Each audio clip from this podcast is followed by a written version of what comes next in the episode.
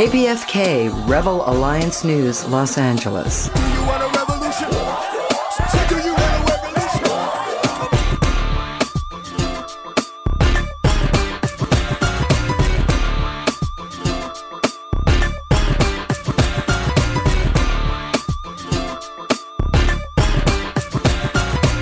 Well, you guys heard our interim general manager, Michael Novak. We are in our fund drive, and KPFK is the strongest FM signal west of the Mississippi. And being that strongest signal of west of the Mississippi, we have bills to pay light bills, payroll, supplies, all those kind of things. So we are asking, begging, pleading for you to participate in our August membership fund drive. Yes, continue to support this 112,000 watts of power serving most of Southern California from Santa Barbara to San Diego, webcasting at kpfk.org with an eclectic mix of public affairs, talk, news, culture, music, and health and spirituality content, including Spanish language programming. Go to kpfk.org, pledge securely online, or call 818 985 5735. That's 818 985 KPFK and press number two and participate in supporting this FM signal, the largest, the strongest west of the Mississippi. This is KPFK Rebel Alliance News. Good evening. I'm Angela Birdsong. Here are today's headlines. California Democrats Democrats urge Gavin Newsom to give state worker union a contract and raises. Film Back on the Strip hits the trifecta by being directed, produced, and theatrically released by black people. Interfaith Conference of the Parliament of the World's Religions take, took place in Chicago. International news with Don DeBar and Polina Vasiliev, and the community calendar. All this and more coming up. The Black Men's Brain Health Emerging Scholars Program supports a group of early and mid career investigators exa- examining brain aging among black men. Black Americans are two times more likely as white Americans to have Alzheimer's and other dementia, but less likely to receive a diagnosis. Black men are less likely to receive guideline, consistent care, and be included in research. Staggering amount of ethno-racial inequalities in healthcare has been documented and researched for decades.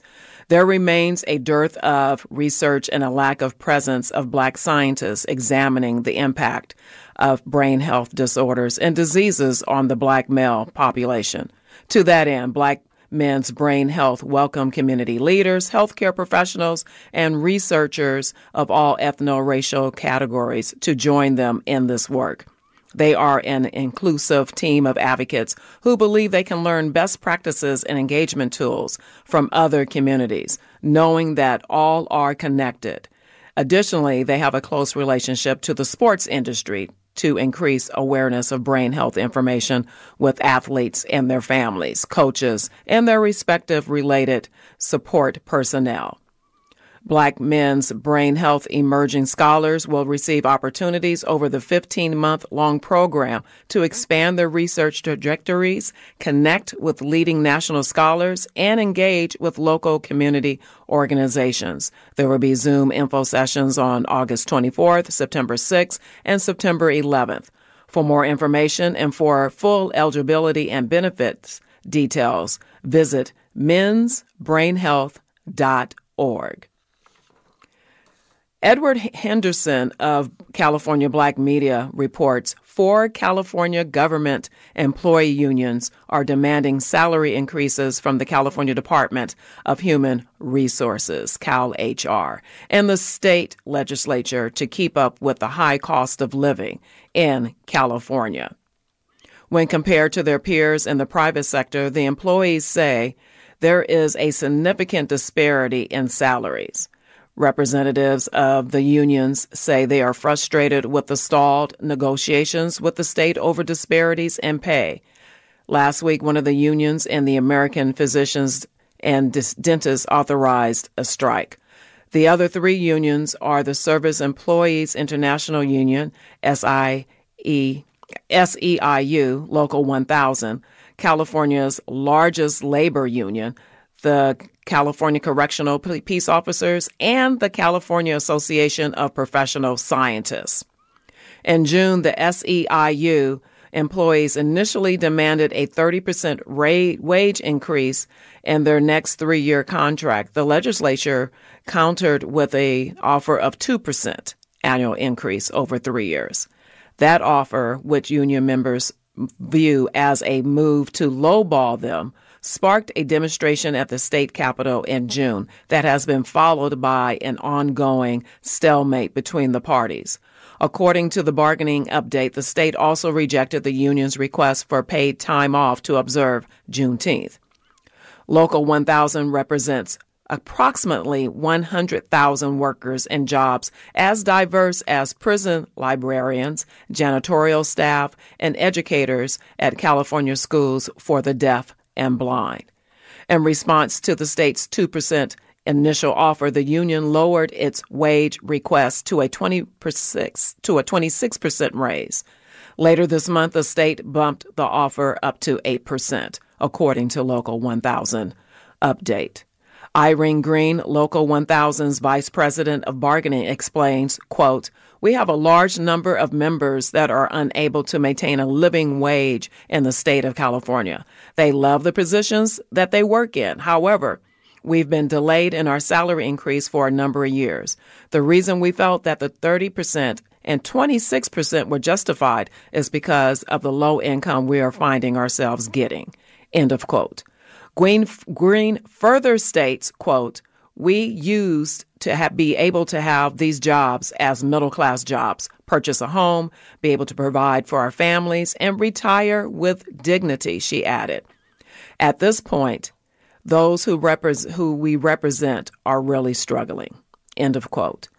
A study commissioned by Local 1000 and conducted by the UC Berkeley Labor Center released in March found that many Local 1000 members, particularly women, black, and Latino employees, were struggling financially. The study also found that nearly 70% of the union's members did not earn enough to support themselves and at least one child. While the majority of Local 1000's contracts will remain in effect until a new agreement is reached, members enrolled in CalPERS health insurance plans lost their monthly $260 health care stipend on June 30th. Some consider this as an additional reduction in pay that workers must endure.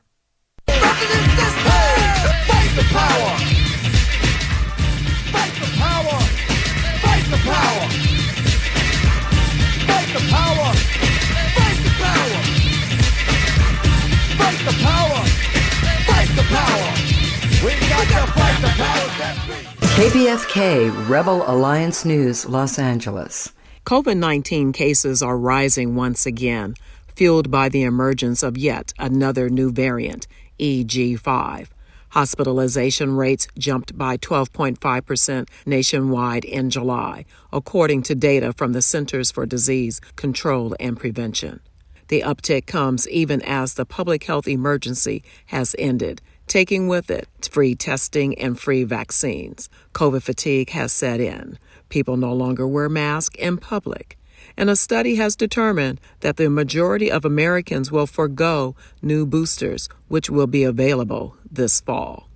Ethnic Media Services briefing will examine the rise in cases, the new variant, the new boosters, strategies their expert panelists are taking to prevent infections, as well as the phenomenon of Paxlovid rebound.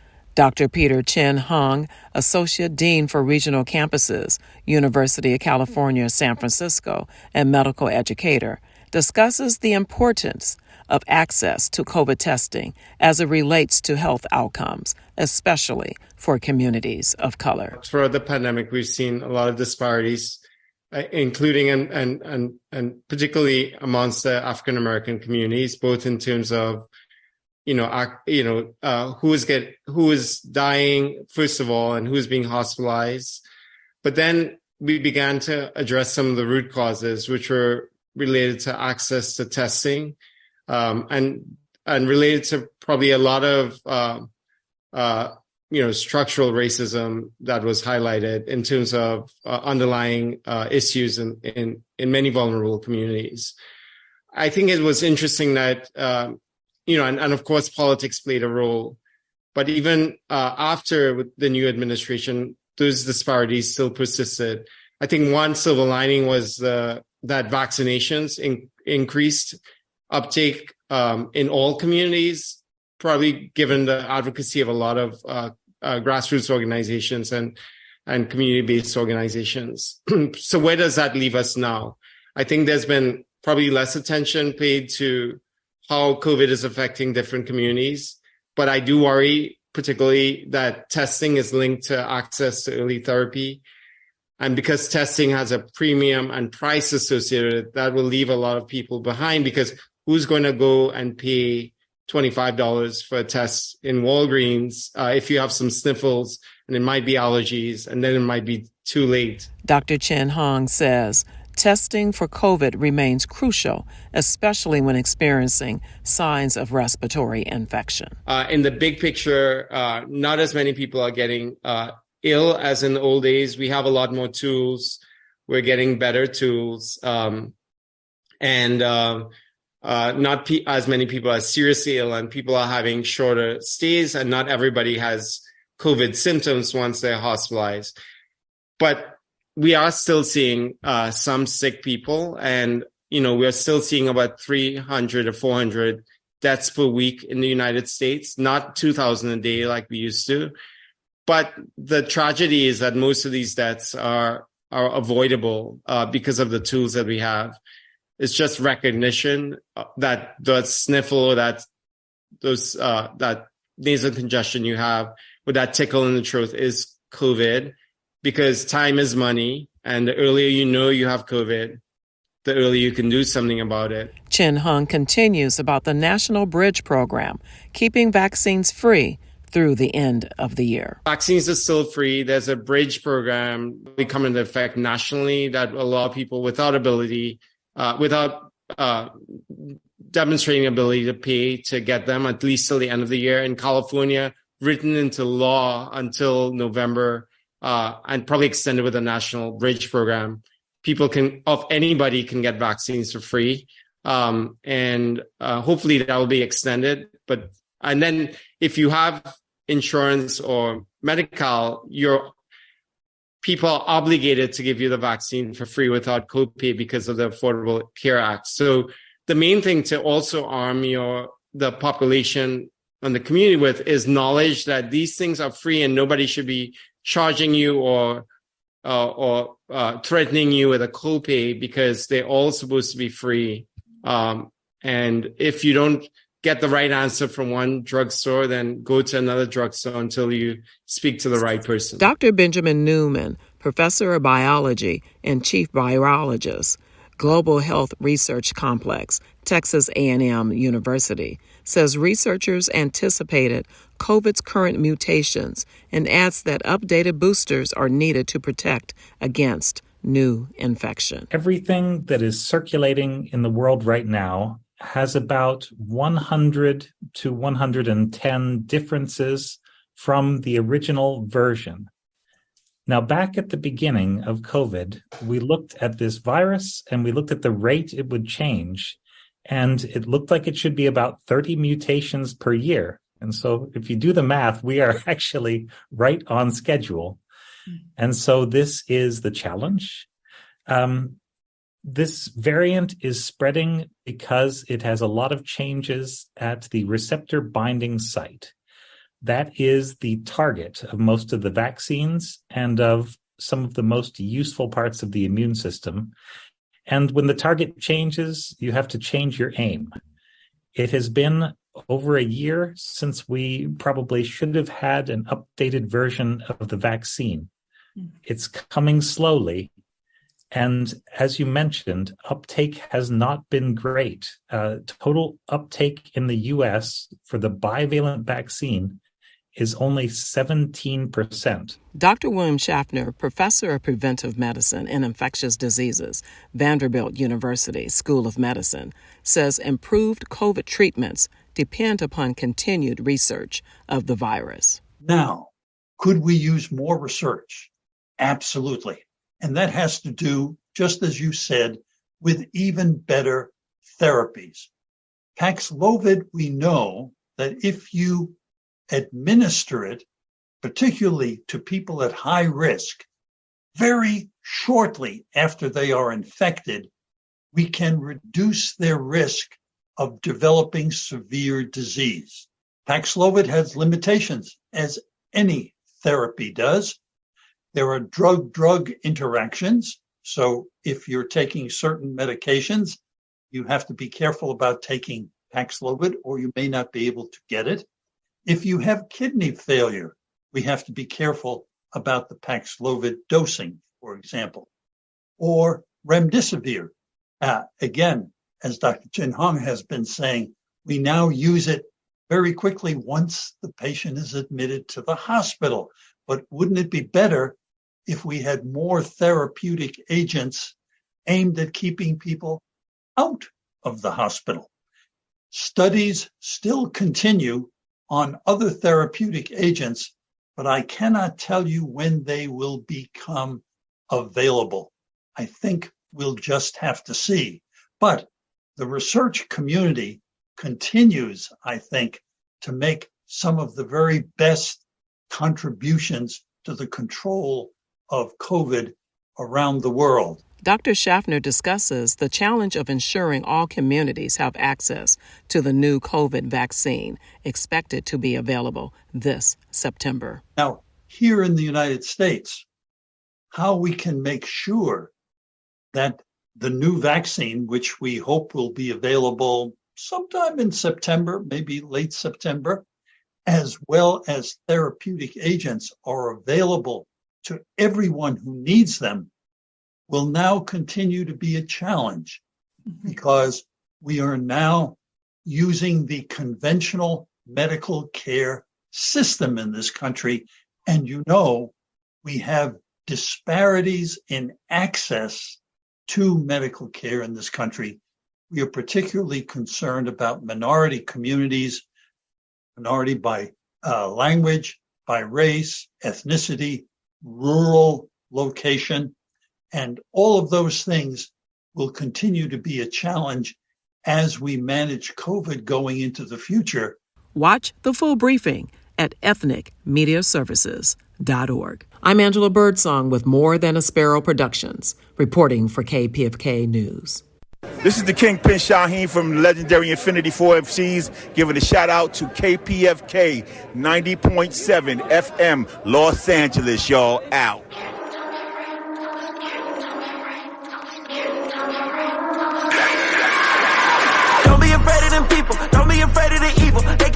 But they never take us from Jesus. He'll never let them defeat us. They know that they'll never beat us. God to weigh on my evil. Turn me into a believer, you better believe it. Put some more time on my meter. I cannot wait till we meet them. They cannot kill us, stop us, or condemn us. They want us living like we ain't the winners. They keep on trying to tell us they don't never help us, cause we all a bunch of dirty sinners. It go up on my side, all this way on my mind. Don't you try bring up my past, cause God erased Please help keep independent journalism alive and KPFK radio strong. Become a Sustainers Circle member of KPFK by pledging at any level. $10, $20, $100 per month, whatever suits you. This is Verdine White of Earth, Wind, and Fire, encouraging you to make your tax-deductible donation today at 818-985-5735 or kpfk.org.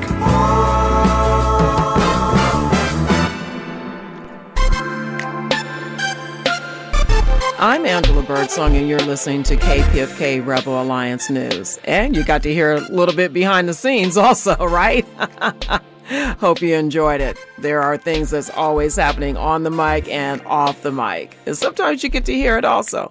Well, like Verdine Green um, with um, Earth, Wind, and Fire said, Become a sustainer member. Yes, giving your consistency and membership with us. Go to kpfk.org and pledge securely online or call 818 985 5735 and press the number two. Now, remember, with KPFK Rebel Alliance News, we have a special premium gift for you with a donation of $250. You will receive Voices That Change the World, the USB flash drive full of Pacifica Archive goodness over 1,300 hours of historical speeches and revolutionaries, visionaries, and activists who worked for the betterment of this country and the world that we live in. There are about 11 categories describing this extraordinary premium. And one of them is the 65 years, 65 voices. 65 voices. You know, that's a lot of hours of, of hearing some historical speeches from people who shaped form the world that, that we're living in this postmodern time. And there's also one that has five over 500 one hour radio documentaries on there. Straight from the Vault. That's the name of that one. So there's 11 categories. You guys should check this out. Because look, $250 for this premium gift would go on and on and on for generations. And if you don't have the $250, okay, well, $25. We need your support. We need your givings right now. We're trying to stay afloat over here. We're trying to keep our bills paid. We're trying to stay in full operations.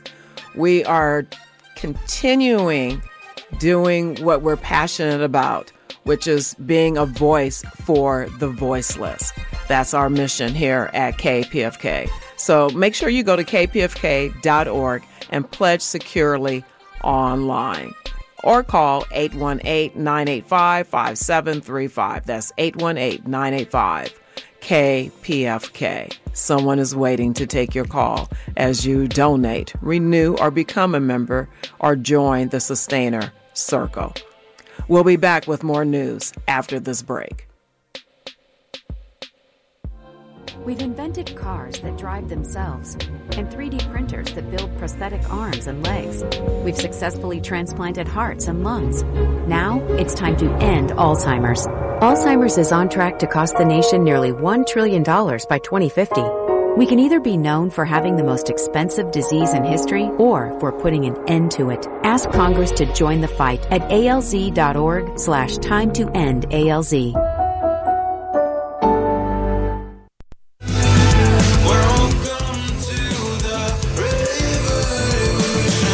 KPFK Rebel Alliance News, Los Angeles.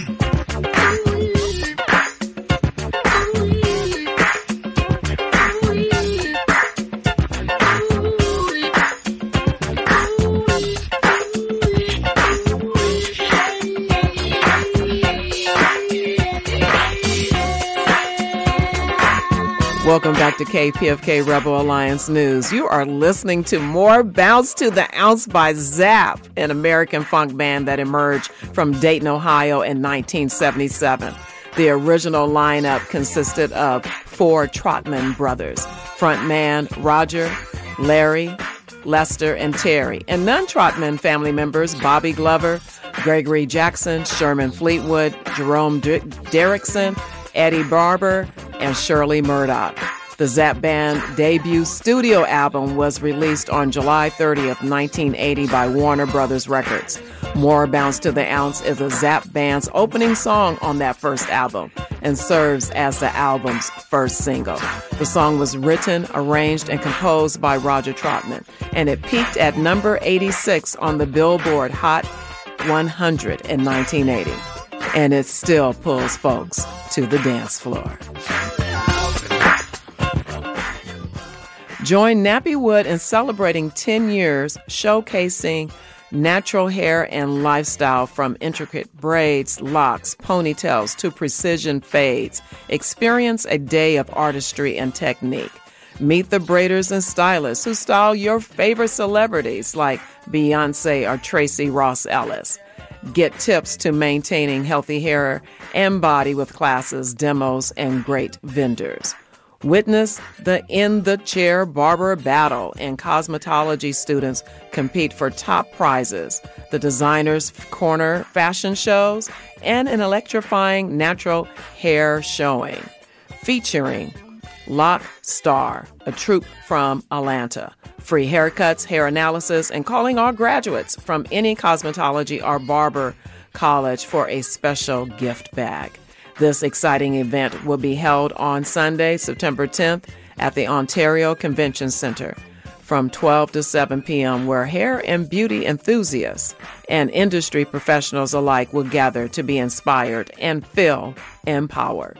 So mark your calendars and join Nappy Wood September 10th, where the fusion of talent and innovation awaits. Get more information at nappywood.com. Inglewood Today notes as the picket lines for actors and writers continue to grow, hindering an industry that booms during this time of, of, year, a rare collaboration of a growing black entertainment company and black distribution company is the inspiration behind the release of Back on the Strip, a star studded comedy with the reunion of a black male stripper troupe. The film is directed and co written by Los Angeles native and UCLA Bruin Chris Spencer in his future feature film di- directorial debut, starring Wesley Snipes, Tiffany Haddish, J.B. Smoove, Spencer Spence Moore II, and Kevin Hart. The film is backed by 5120 Entertainment, a black owned Los Angeles based production company that specializes in television and live events. Founded by Eugene Parker, the company vows to change the production culture, granting more opportunities to people of color, and is currently building exceptional partnerships and content to empower creators and viewers on all platforms. The film is released by GVN Releasing, owned by Gino Taylor, a fast growing distribution company, providing movies at a high level in the film industry for domestic and international audiences across traditional digital media, theatrical, television, and emerging platforms. According to GVN Releasing's website, Taylor also serves as the co president of Luminosity, which released Back on the Strip in theaters and the remaining media through GVN Releasing. At Luminosity, Taylor, along with Missy Valdez, co produced the film.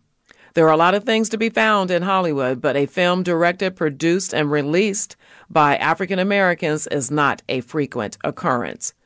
May this be a start of a revolutionary trend in industry that does not favor people of color in power positions. Back on the Strip is showing in local theaters near you and at Inglewood's IMAX Theater in Hollywood Park. In studio at KPFK 90.7 FM, the weather is 80 degrees with the weekend forecast shows high 80s to low 90s for Saturday and Sunday.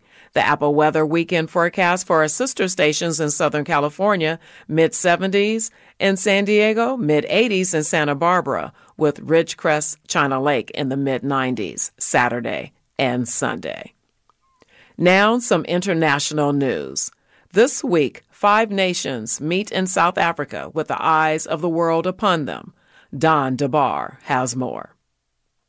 This week, leaders from the five member group of nations known as the BRICS Group Brazil, Russia, India, China, and South Africa discuss expanding that group with ambitions of becoming a geopolitical alternative to the Western led construct. This was Russia's President Vladimir Putin opening the session of business leaders Tuesday.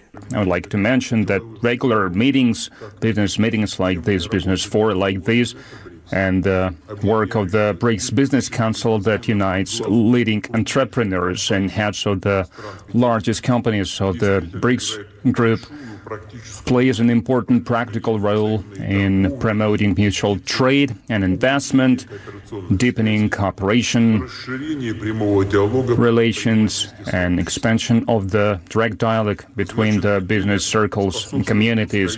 And in practice, it helps to expedite the social and economic growth of our states and achievement of uh, sustainable development goals. For more on that, we go to Moscow to speak with journalist Dmitry Babich we spoke with him via Skype from Moscow on Tuesday. Dmitry, welcome. Help us get a handle on what's going to happen this week. And particularly, give us an idea of the way this whole thing looks from Moscow. Uh, well, for me, the biggest shock uh, was not uh, the reaction in Moscow, because in Moscow, okay, of course, it is positive, because the West imposed so many absurd sanctions uh, against Russia uh, on Russia that of course people are happy about any uh, any way that could um, kind of uh, show themselves uh, that we are not isolated. In fact, the world is much bigger than just the United States and the European Union uh, or the stupid Canada. I'm sorry, you know, we're uh, inside a free space here, so I can call that country what it is under Trudeau. Uh, and uh, the, the, world is much bigger. So uh, in Russia, all reactions are very predictable, you know.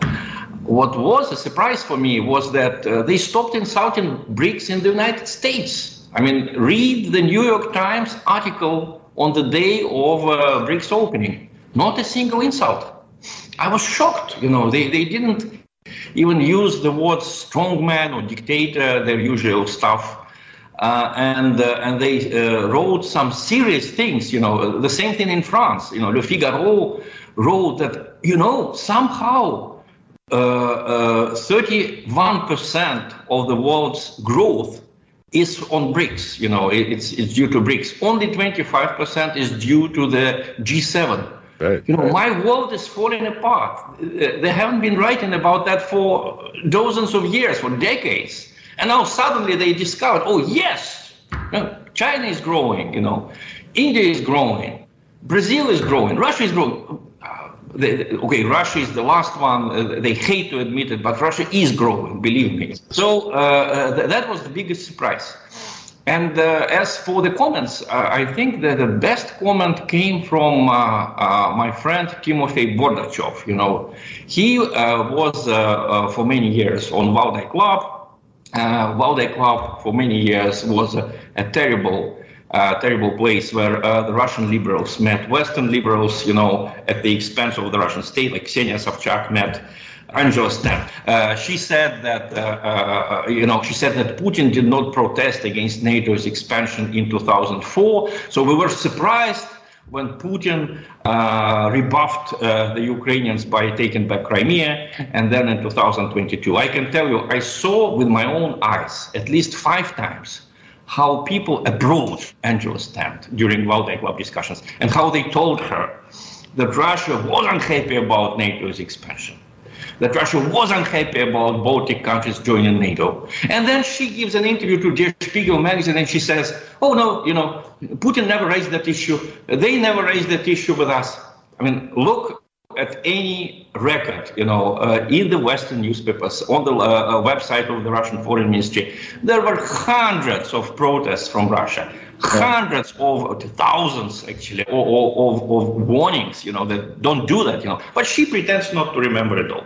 So uh, anyway Timofey Bordachev who was uh, on that valdai discussion club uh, which is now much better and uh, who uh, wrote an article for the profile magazine in russia in which he argued uh, i think he made a very good point many people in the West think that BRICS is against globalization, that it's some kind of a leftist, anti globalist thing. No! BRICS is for international cooperation. Actually, brings, uh, actually, BRICS wants to save the international division of labor. That's right. Which is basically good for Russia, good for China, good for the West. It was a huge achievement uh, that that uh, you know back in the 19th century people started uh, people stopped to starve in England because they started getting wheat from Canada, corn from the United States, uh, beef from New Zealand.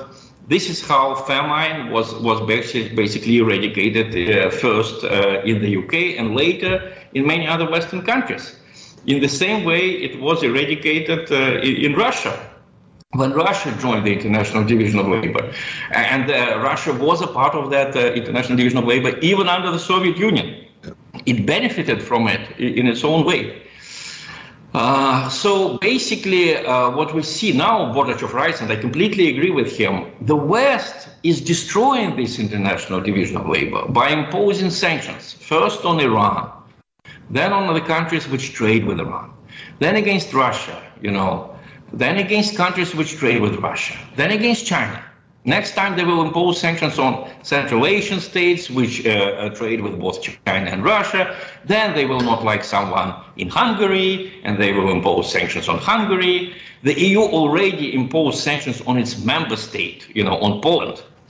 Uh, because in Poland, several communities said that they were against the spread of what they called LGBT ideology uh, okay, argue with them, you know, discuss with them. But instead, they just slapped sanctions on the whole country, and they, of course, excluded these areas of Poland uh, from European uh, cooperation. So uh, the, the, international division of labor, if you want, uh, the globalization is under threat, not from Russia or China. Russia or China never imposed unilateral sanctions. They never uh, initiated the war of sanctions against other countries the International Division of Labor is threatened by the West, primarily by the United States and the European Union, and also by stupid Canada. Uh, in this way, BRICS is defending International Division of Labor. It is defending globalization, and and it needs to do it. You know, the reason why. Uh, not only BRICS members, but also uh, 40 other countries sent their representatives to Johannesburg more than 20 countries want to join BRICS. Yeah. It's not because they want to they want to irritate the United States. It's not because they don't like Macron, who wanted to come to that uh, uh, summit meeting and who was, uh, thank God, uh, you know, uh, sent uh, in the right direction by the organizers these countries have much more serious problems than their irritation with the United States or, or, or, with the European Union. They want to survive, and they see how the West is destroying international division of labor, which is their way to survival. Uh, the West can afford to be stupid uh, because they have resources, they have money, uh, they can uh, lend money to each other. Poor countries, they depend uh, on globalization as it, uh, as it formed itself until now. They need to buy wheat from Russia and from Ukraine, if possible. They need to sell their products uh, to Iran, to Saudi Arabia, to China. Uh, so uh, uh, basically, that summit meeting in, in Johannesburg is not about irritating the West, as a lot of Western newspapers wrote. It's about survival. How do we trade uh, when the richest countries in the world went crazy. How do we trade? Uh, if we stop trading in dollars because uh, trading in dollars is dangerous, the United States can impose sanctions and, uh, basically take your property away. How do we trade? Do we have uh, one single uh, BRICS currency? Okay, we're not ready for it yet. Then, do we, how do we trade in our national currencies? how do we uh, protect ourselves against the next stupidity from Canada or from the United States? You know, whatever they think up, uh, uh, you know, uh, limiting, you know, uh, whether they leave money transfers. You know, when, when countries cannot pay for the wheat that they buy from Russia. Basically, when they when they switched off Russia from that SWIFT system, they put the African countries in danger because uh, it's not just about supplying wheat. No one supplies anything if uh, uh, that person or country cannot get paid for that. So when you when you uh, hamper payments, you hamper deliveries of of, uh, uh, of uh, you know things that people need to survive. So I think it's a very serious summit meeting. And this is why the Western media, even the Western media, even the idiotic New York Times, change their tone in, in reporting about BRICS. They, I, mean, I, I, I, make this experiment, read their articles about BRICS from one year ago, two years ago. You will see lots of smirks, uh, irony, sarcasm. Now read them now, and you will see how suddenly they, they saw that the world is actually poor. There are many badly clothed people that are many undernourished people there. And oh, oh, oh, they don't like us. You know, they think that they're undernourished because of us. Yes, because of our stupid sanctions. So, uh, okay, uh, if the New York Times uh, finally matured enough to make that discovery, uh, good for them. You know, let them let them make that discovery. All right, Dmitry, thank you very much. I appreciate your time. Thank you. I hope it was uh, uh, maybe sometimes uh, too rough, but interesting. we appreciate it. It was very interesting. Thank you. For KPFK, I'm Don DeBar. This is KPFK Rebel Alliance News, and I am Angela Birdsong. Yes, yes, yes. It is time to pay the piper. Show us the money. Call in Call in 818 985 5735. 818 985 KPFK. And you can go online to kpfk.org and pledge securely online without having to talk to anyone. You can just do it that way. You got you got options. You got options. So this is August and we are trying to meet a financial goal we are trying to pay bills. We are trying to keep our internal operational staff motivated and ready to work every day. And look, you guys, we're we're in um, labor strike summer, right? This is hot labor summer where everybody's striking. Well, we can't strike over here, but you guys seem like you're striking on us. Don't strike on us. Call and give us some money. Don't strike on us. Don't strike on us. Tell us what you need. Tell us what you want. And we will bring it to you on air. And that's and that's for real because this is the people station. This is community radio. And you can come here and volunteer. You can come here and learn what I'm doing. I, I came to the station in January 2009 and just progressed greatly in in my radio production skills. So this is this is your station. This is our station. So support it.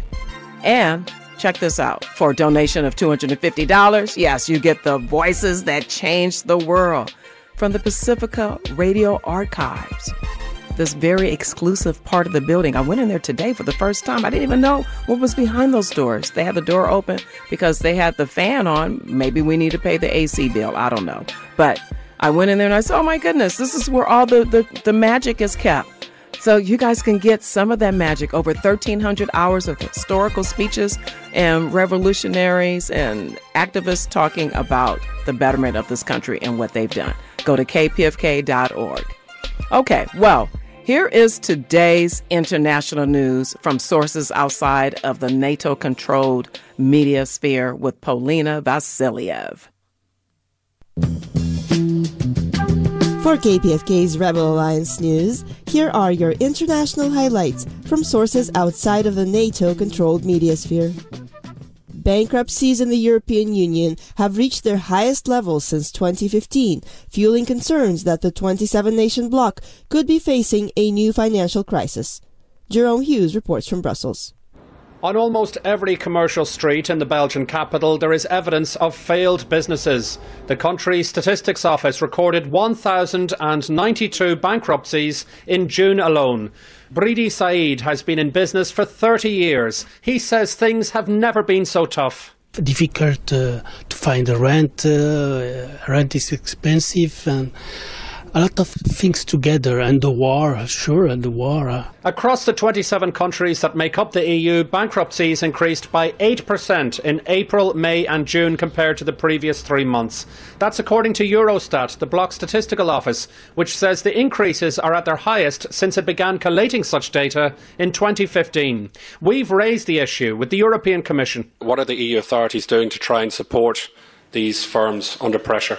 The answer was, we'll get back to you with a response. Many analysts say high inflation and rising interest rates are happening in the EU because sanctions against Russia over the war in Ukraine have backfired. The bloc is sending deadly weapons worth billions of euro to Ukraine amid growing calls for peace talks. This is a subject we also asked the bloc's executive arm about. Is there a realization within the EU that, you know, this current war as it stands, it's it's unwinnable? Hopefully they will win. Hopefully they will win soon. We are supporting Ukraine. We will support Ukraine for as long as it gets. Of course we want to see peace, but the peace needs to be on Ukrainian terms. The EU released a further 1.5 billion euro to the Ukrainian government on Tuesday. Back home, the social crisis is deepening and millions are struggling to pay their mortgages due to interest rate hikes. The knock on effect of bankruptcies could be disastrous, experts warn. If unemployment rises sharply, which many business insiders say now seems inevitable, extra pressure will be placed on already strained social welfare systems. An unprecedented economic crisis could be in store for the EU. Japan has announced it will begin releasing nuclear contaminated water from the Fukushima power plant to sea as early as Thursday, sparking backlash across Asia and around the world. In Seoul, South Korea, environmental groups and supporters have protested the decision. Details with Frank Smith in the South Korean capital. Japanese Prime Minister Fumio Kishida toured the water treatment facility of the Fukushima power plant on Sunday. Tuesday, the Tokyo Electric Company announced the plant's contaminated wastewater would be released beginning as early as Thursday. We will continue to steadily advance the decommissioning process of the Fukushima Daiichi nuclear power plant and proceed with the measures dealing with the treated wastewater, while placing the highest priority on safety. In Seoul, South Korean activists scuffled with riot police trying to contain their protest. Protesters argue that the measures to dispose of the water should be investigated and warn of the risks of the impending ocean release. When the nuclear contaminated water is discharged into the ocean, it will spread around the entire world. Even if there is no problem for now, in the long term, it could cause radiation exposure and destroy the ocean ecosystem. Since the nuclear accident in 2011, water used to cool the nuclear reactor's molten core has been stored, with available tank space nearing full capacity. The South Korean government's response to Japan's plan to release the nuclear contaminated water from the Fukushima power plant has been muted. President Yoon Suk Yeol has prioritized strengthening the country's alliance with the United States and Japan at the expense of the environment. While the environmental damage of the release of the wastewater may be severe, fishers in Japan and the region are also concerned about reputational damage. Opposition South Korean lawmakers have objected that the president's priorities are confused. Of course, the Japanese government can lie for their sake and for TEPCO. But why is Yoon Suk Yeol's administration representing the Japanese government and TEPCO rather than our people? Japan's release of the nuclear wastewater is scheduled to take decades to complete. 70 years ago, the United States, with the help of the British spy service, staged a coup against the democratic government of Iranian Prime Minister Mohammad Mossadegh a bitter but vivid memory in the history of Iran. Farzaneh Ashurian has more. The street I'm on today in Tehran is named after Dr. Mohammad Mossadegh, a familiar name among Iranian people, which is closely related to words such as oil, England, the US, and most importantly, coup. With the efforts of the then Prime Minister Mohammad Mossadegh, Iran's oil industry was nationalized in 1952. This meant putting an end to British control over the country's oil industry. The UK and the US made joint attempts to regain control over Iranian oil, but to no avail. Eventually, the British government severed its diplomatic relations with Iran. This hostility led to a plotted coup against Mossadegh in 1953 the US and the UK feared that they would lose control over Iran's resources, especially oil, because Mossadegh had nationalized oil and had taken the power and the control of the oil industry in Iran away from the British and given it back to the Iranians. The coup was orchestrated by the US against the democratically elected government of Mossadegh under the excuse of the fear of Iran falling into the hands of communism and the Soviet Union during the Cold War era the U.S. was terrified at that time of communism, and so they thought Iran was going to join the communist, or their their propaganda was that Iran was going to join the communist bloc, even though they knew Iran wouldn't, because Iran was trying to play a neutral game, a very very non-aligned game. The overthrow of Mossadegh was planned by the CIA, a plan which consisted of gaining the trust of Mossadegh's government, a trust which was broken by Washington later on. The US initially supported the nationalization of the Iranian oil industry to win the trust of the Iranian government. However, after participating in the coup, the US sought its own domination over the country's oil resources. Trusting America was a mistake made by the Iranian government. But the coup was just the beginning of America's open hostility with Iran. The beginning of the hostility between Iran and America was certainly from the side of the American government itself. The memory of the 1953 coup among Iranians is a bitter one, a reminder of imperialist intervention that may have sparked the Islamic Revolution some 20 years after.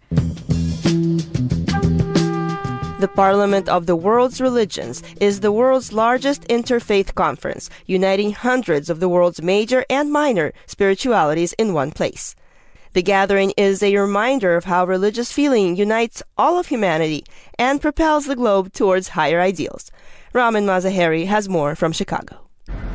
Religious leaders from more than 200 different spiritualities and 80 different countries gathered in Chicago for the Parliament of the World's Religions, the largest interfaith conference in the world.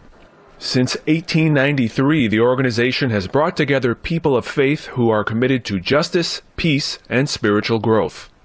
A key conference was Faith Over Fear Countering Anti Muslim Discrimination, which aimed to connect, equip, and energize all people of faith for anti racist mobilizations or in anticipation of a looming Islamophobic incident. In the United States, which is where our focus is, um, it is uh, in in some cases it comes in waves. But as we're now facing another um, presidential campaign cycle, we're keeping our eyes and ears open because we expect that anti-Muslim hatred um, will become part of the conversation in the public square, perhaps even in, in some of the political uh, campaigns themselves. In Sweden and Denmark recently, the Holy Koran was burned and defaced in appalling and unnecessary provocations and with their governments refusing to intervene, sparking protests worldwide. Activists noted that if someone hates Muslims, they likely hate many others as well. Not only do studies show that people that hold anti Muslim views also hold anti Semitic views, um, are um, also views about immigrants and refugees, um, black and brown communities. And so we believe that in addressing anti Muslim discrimination and violence, we're making an inroads to help people address other forms of discrimination and racism, especially within the United States, where our history of religious intolerance and racism intersect for Muslims. Attendees said that seeing the range of the world's religious practices in one place, from Abyssinians to Zoroastrianism, produces awe, respect, and the recognition of mankind's indivisible unity amid a splendid diversity. The Parliament is a reminder that faith isn't a barrier, but the inspiration for cooperation, and that humanity's collective global problems will be solved by people of faith continuing to work together. And that's all in today's international highlights from non NATO media. For KPFK, I'm Polina Vasiliev. KPFK Rebel Alliance News, Los Angeles.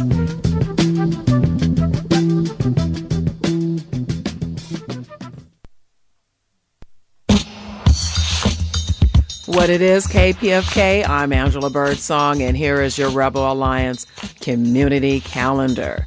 The Malcolm X Grassroots Movement, DC chapter, honors the revolutionary legacy of the political prisoners, prisoners of wars, and political exiles of the liberate Black Liberation Movement, commemorating the month of Black August. Join them online or in person on August 30th.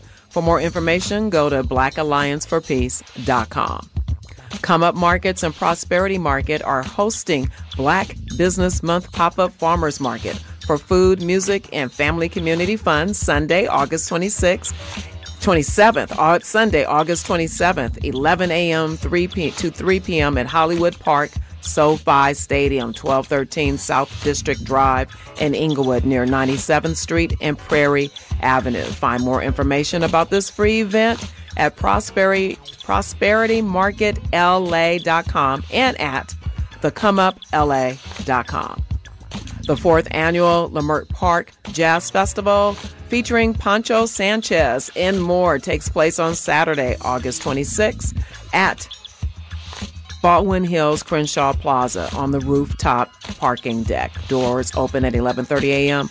Concert is from 12:30 p.m. to 9 p.m. Saturday, August 26th. This is a free event. Go to Leimert Park jazzfestival.com for more info. Join Black Women for Wellness for several community events this month and some in September with their self love happy hour, their hike and groove at Baldwin Hills Scenic Overlook, and their farmer market meetup at North Hollywood Farmers Market. For more information about Black Women for Wellness or for details about these events, visit bwwla.org. Join Alzheimer's Association California Southland chapter for part two of Your Mind Matters for a dynamic interactive panel discussion.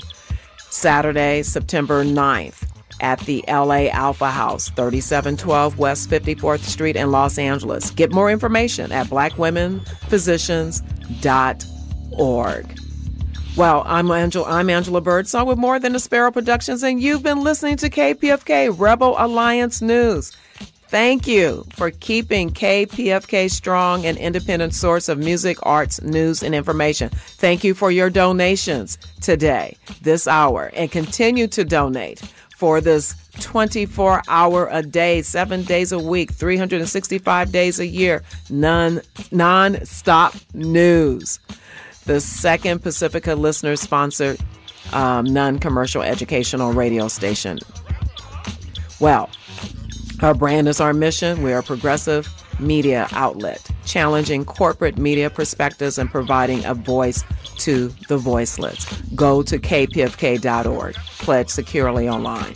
Call 818 985 5735. 818 985 KPFK. Thanks to our engineer, Wendell Handy, and all Rebel Alliance news contributors. Hope you join us again tomorrow at 6 p.m. Until then, let all that you do be done with love. Have a great evening, Los Angeles. And coming up next is Feminist Magazine.